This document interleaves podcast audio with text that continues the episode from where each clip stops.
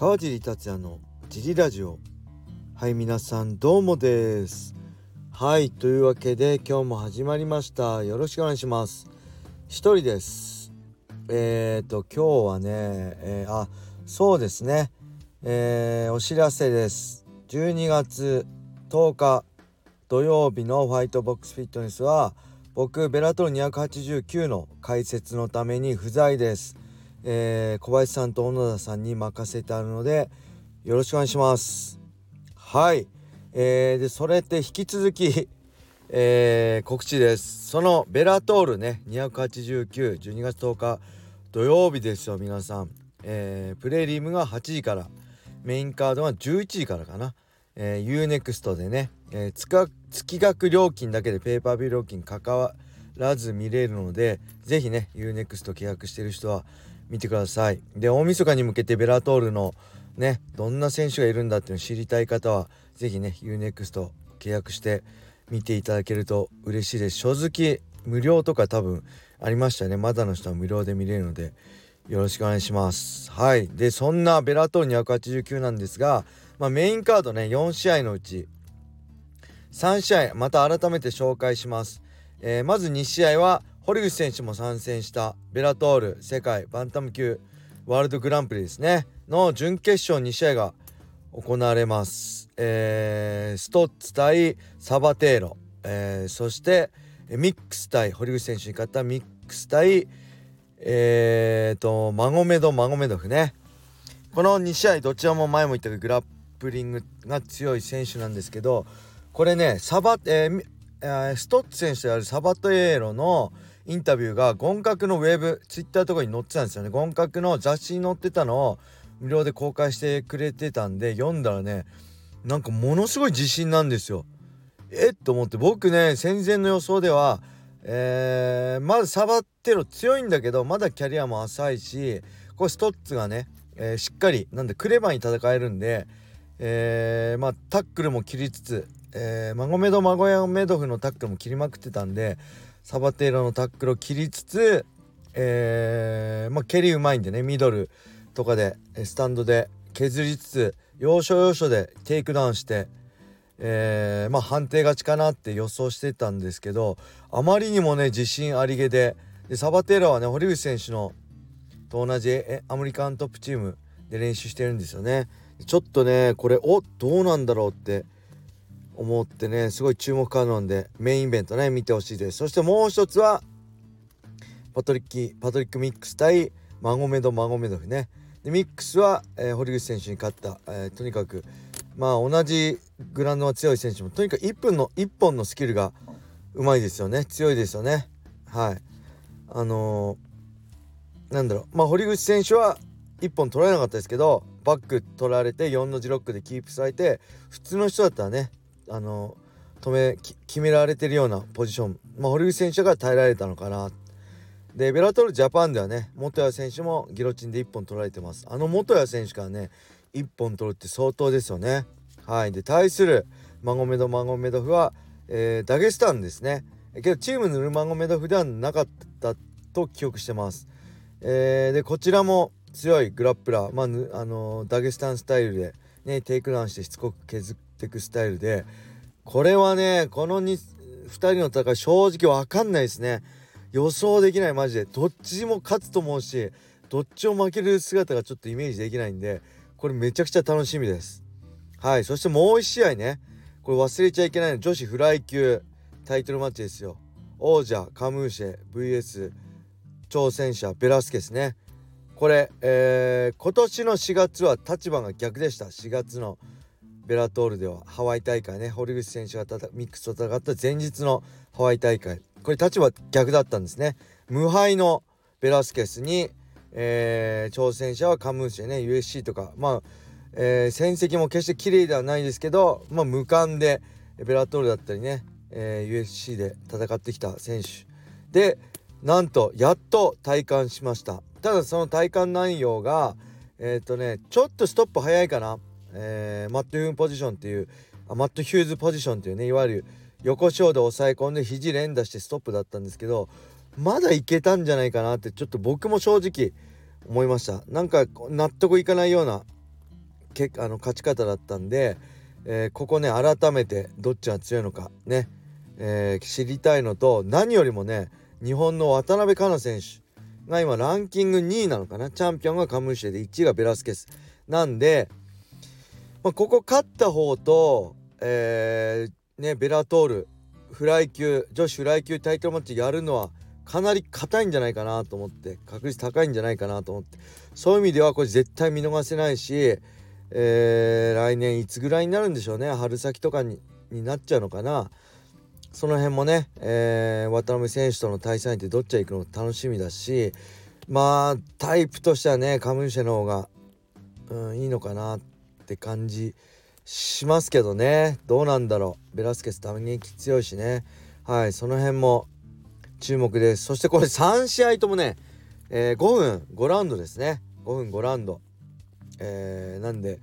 まあメインカード4試合なんですけど長いあの試合になるかもしれないしパッと終わるかもしれないし見逃せません。そして何よりねベラトール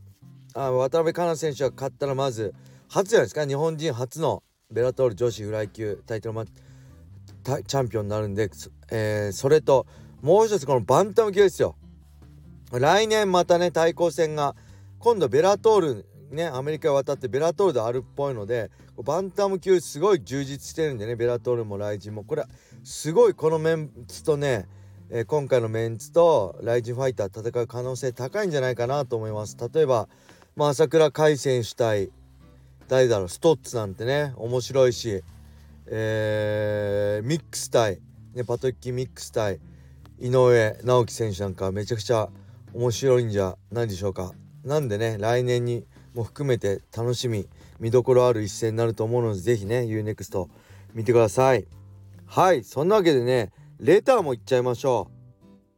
えー、カージー様小林様いつも楽しく拝聴しております。コロナでの入場入国規制がなくなり来年以降は海外の強豪選手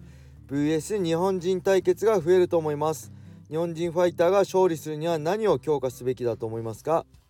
年末のガチカードを見るとバラさんは来年も世界の強豪を連れてくると思いますのでご回答お願いいたします。はいありがとうございます。これはねわかんないですね。えー、まあ正直今に始まったことでもないですよね。僕らが、えー、メインストリームで戦ってたまあ2010年代まあ、2000年代後半も正直ねプライド武士道の頃はねまだ日本活躍してましたけど日本が中心でしたけどドリームになってからはもう完全に、まあ、USC に、えー、もう世界一っていう立場を取られてそれでもね必死にいやいや USC だけじゃないよ。俺たちが世界の中心なんだよってね。青木だったら俺た俺がこうなんとかね見栄を張ってっていうかもう分かりきってたけどさすがに USC がね一番だってそれでもね見え張っていやいやまだだよってね言って戦ってきてましたけどそれでも僕らでもね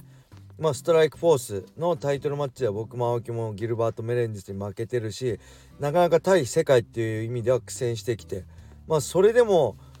戦えてたのはまあ僕ほんと僕と青木ぐらいだと思うんで対世界でね、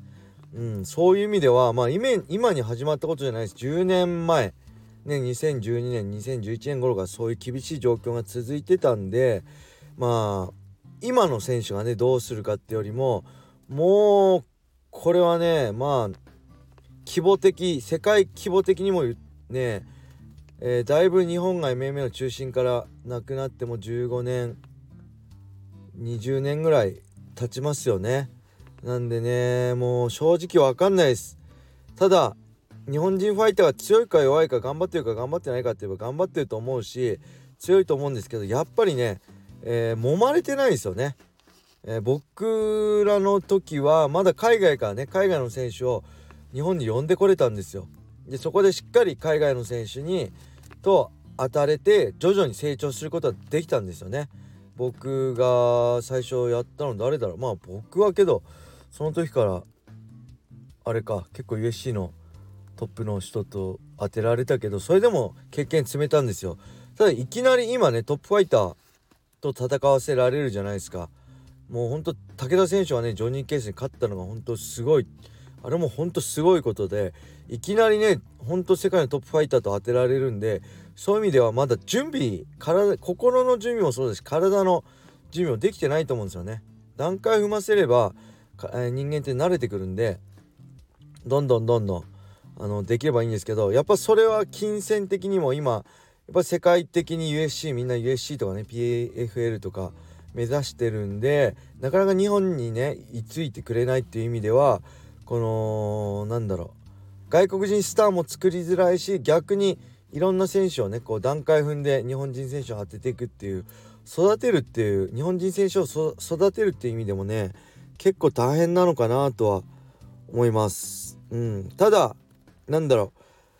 う。いつもね言ってるけど一人ねえー、まあ USC チャンピオンベラトルチャンピオンが出れば僕はガラッとね立場っていうかこう状況変わるんじゃないかなってちょっと期待してますね。それがあ俺らでもいけるじゃんってなればサッカーのねこの前のサッカーのドイツと、ね、スペインに勝った日本代表じゃないですかあれを見てねサッカー選手あ俺らでも日本人選手も世界と戦えるんだと思ったと思うんですよね。そういうメンタル的なとこが大事だと思うし日本人って結構相手を大きく見ちゃう人が多いんで、えー、そういうメンタル的なとこが一番なのかな技術的には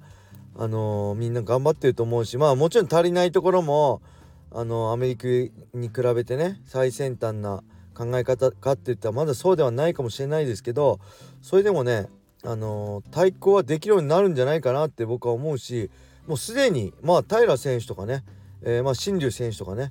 海外に向けてあの木下選手も頑張ってる選手いるんで、